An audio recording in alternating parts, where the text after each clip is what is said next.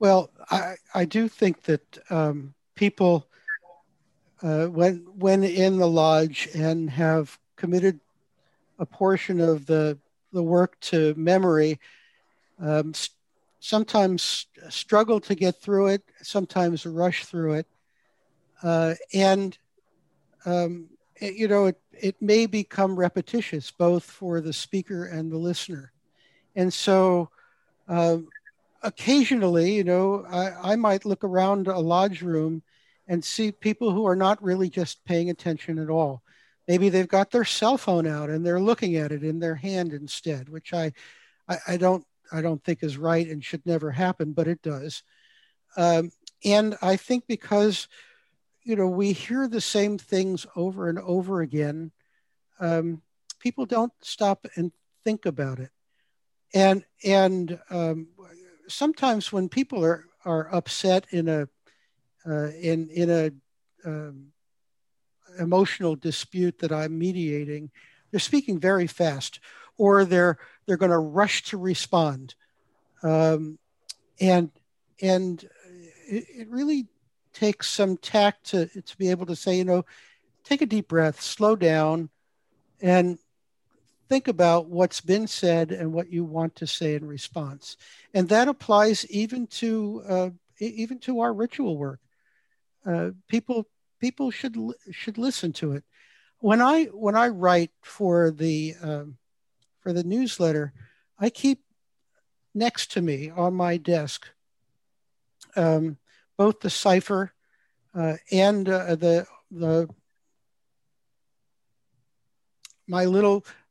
It, I don't know if you can see it. It's it's a tiny little book that that I got when I was raised a Master Mason called the Monitor and Officer's Manual. It may be out of date, but I don't think so. And and I often um, look at and refer to the charges of the three degrees, because there's a lot of great material in there that if you can just take it apart and focus on one or two ideas, um, Uh, you'll come out a, a better person, I think, as a result of it.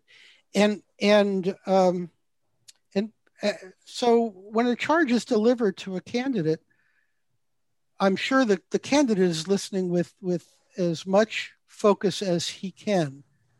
But I always try to encourage myself and others around me to listen carefully, because those words are important. And I wonder, uh... how do I put it? Do we like, we hear the same, so the, the words are, are the same, or they should be the same, theoretically. But I'm wondering if, if we were to pay attention, if, if we would really hear it the same way, because presumably the circumstances within our life will have changed each time we hear it.